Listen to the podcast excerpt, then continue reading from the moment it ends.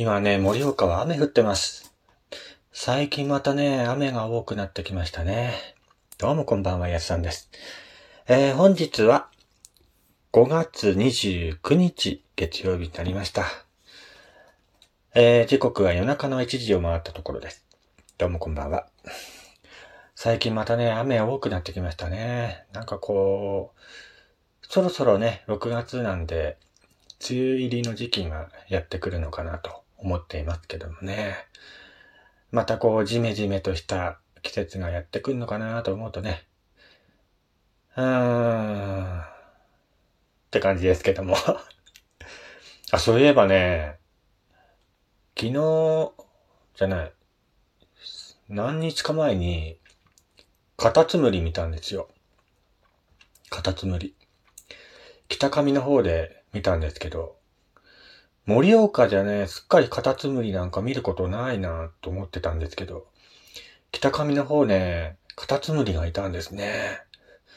久しぶりに見たなと思って。何年ぶりだろうと思ってね。盛岡の方でも、うん、ほんと何十年か前までは普通にカタツムリ見てたんですけどね。なんか最近見ないなと思ってたんですけど。でもいるんですかねあの、僕が日頃、あまりそういうの気にしないで歩いてるから見ないだけで、盛岡にもカタツムリいるのかもしれませんね。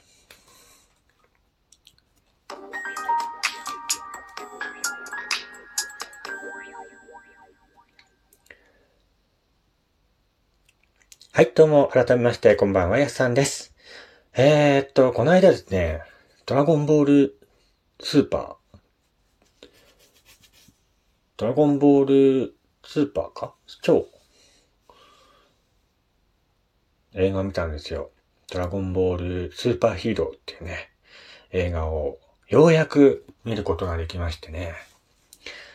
今日はこの話をしようかなと思います。ドラゴンボールスーパーヒーローね、2022年6月に公開された日本のアニメーション映画なんですけども、えー、っと、まあ、その公開当時にね、あのー、ツイッターとか、YouTube とかでね、なんかネタバレみたいなね、動画が本当にたくさん流れてて、どうやってそういう動画撮ったんだろうとかね。映画館で多分、携帯で撮影して、それを YouTube にアップしてるんじゃないかなと思うような、そんな感じの動画がね、流れまして、まあ違法ですよね、それは。うん。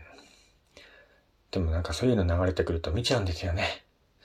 で、なんとなくね、ネタバレっていうかそういうのは分かってたんですけど、あれもね、ちょっと問題ですよね。せっかくこれから映画見に行こうかなと思ってた人にとっては、なんか、楽しみがなくなっちゃうっていうかね。ああいうのほんとやめてほしいなと思うんですよね。ドラゴンボールの今回の映画もね、まあ大ヒットしたみたいですけどもね、いまいち前回のブロリーに比べると、そこまでヒットに結びつかなかったのは、そういう公開初日とかね、公開数日後からそういうネタバレの動画がね、一斉に流れたんで、それがちょっとね、悪かったのかななんて思うんですけど、あれもね、ほんとやめてほしいなと思いますね。これから映画館に行って見るぞっていう方にとっては、ショックな感じの内容になってましたね。本当ああいうのだけ本当ねえ映画館の方も気をつけ、なんかそういうの厳しくしてほしいなと思ってますけどもね。難しいんでしょうかね。まあ、今回のドラゴンボールの映画、スーパーヒーローなんですけども、全世界で130億円の興行収入が得たみたいですね。130億円以上か。ね、それだけまあ大ヒットしたということの映画みたいですけども。まあ、簡単に言えばね、あのー主人公がピッコロさんとご飯だったね。えー、悟空とベジータは、脇役な感じでしたけどもね。まあ、その、ご飯とピッコロのね、あのー、師匠と弟子関係の二人が、いわばね、あの、ようやく大活躍できる映画作ってくれたなっていう感じだったんですけどね。もう、ご飯ファンも多いですからね。悟空よりもご飯の方が好きだよってね、いうファンの方も結構多いと思うので、そういう方にとってはね、本当に待ってましたっていう感じの内容だと思うんですけども。まあ簡単にあらすじ言うとね、あのー、前ね、悟空という、まあ一人の少年に破壊された悪の組織、レッドリボン軍。ね、その組織の息子？なんか偉い人の息子、マゼンタっていうのはね、亡きレッドの意志を継ぎ自身が炊き上げたレッド製薬という会社を駆使して、レッドリボン軍復活のための資金を集めていた。えー、マゼンタは新生レッドリボン軍の最終目標である世界征服の障害となる悟空に体育をすべく、以前レッドリボン軍に所属していた天才科学者ドクターゲロの孫であるドクターヘドと接触し、新たなる最強の人造人間の開発を依頼する。ゲロに比べ、両親を持ち合わせているヘドは当初、レッドリボン軍が挙げる世界征服には興味がないと言うんですけども、マセンタは、孫悟空はその圧倒的な力で地球を支配する凶悪な宇宙人であることとかね、そういうふうに嘘を吹き込み、自らの手で正義のスーパーヒーローを作り出すことを目標にしていたヘドは、えっ、ー、と、協力をしようということで、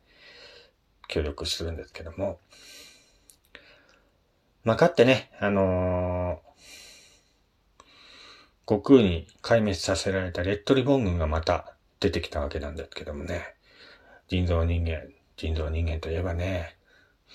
えー、原作でもありました、ね、セルっていうのがね、あのーいましたけども、それに似たような感じのね、敵が今回出てきましてね、セルマックスだったかな？セルマックスっていうのが出てきて、もう、とにかくそのセルマックスがすごい巨大でね、巨大な敵でね、もう、すごかったですね。うん。まあ、今回ね、あのー、まあ、公開から1年以上も経ってますしね、見た方も結構多いと思うので、まあネタバレで話しますけどもね、最終的にはそのセルマックス、ご飯の手によってね、倒されるわけですけども、今回の主人公のね、ピッコロさんとご飯がね、えー、また一段と進化してしまったんですね。これにはもうびっくり。ピッコロがね、確かオレンジピッコロっていうね、なんか、力を手にして、ご飯も、なんだっけ、ご飯ビーストだったかな？ビーストご飯だったか、なんかすごい、強くなったんですよね。もう、びっくりしましたけども。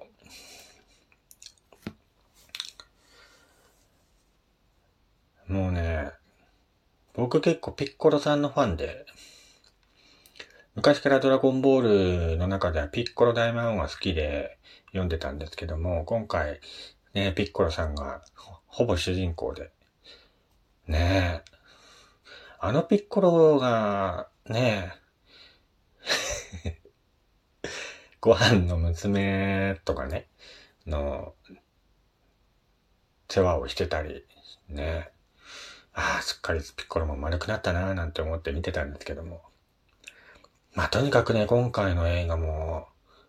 見どころがたくさんありましたね。まあ、個人的にはね、なんか、映画のテンポがちょっと悪かったかななんて思ったりもしなくもないんですけど、まあ、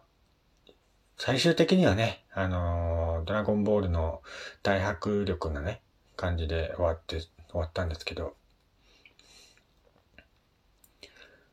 なんかすごかったですね。まあ、今回からあの、ドラゴンボールの映画、えっと、ほぼデジタルで描かれていまして、CD だったかな。なので本当にあの、見た感じ？ゲーム映像に近いような感じの絵にはなっていましたけども、それが本当に良かったなっていう人と、ああ、これはドラゴンボールじゃねえよっていう方も、意見が真っ二つに言われた映画だったとは思うんですけども、僕個人としてはね、うん、やっぱドラゴンボールって面白いなって思いました。うん。まあ、大体ね、あのー、展開が読めるっちゃ読めるんですけど、どんな感じに強くなるんだろうとか、えー、そういうワクワクがありますね。うん。だからまさかね、ピッコロさんがね、オレンジピッコロっていう新たな力を手に入れるとは思ってなかったから、あれは本当ね、びっくりしましたね。久しぶりにあの、巨大化して活躍してましたけども。まあそういうね、あのー、びっくりするようなことがあるので、ドラゴンボールは本当に何回見ても面白いなと。そういうふうに思いました。えー、それではまた次回お会いしましょう。お相手はやすさんでした。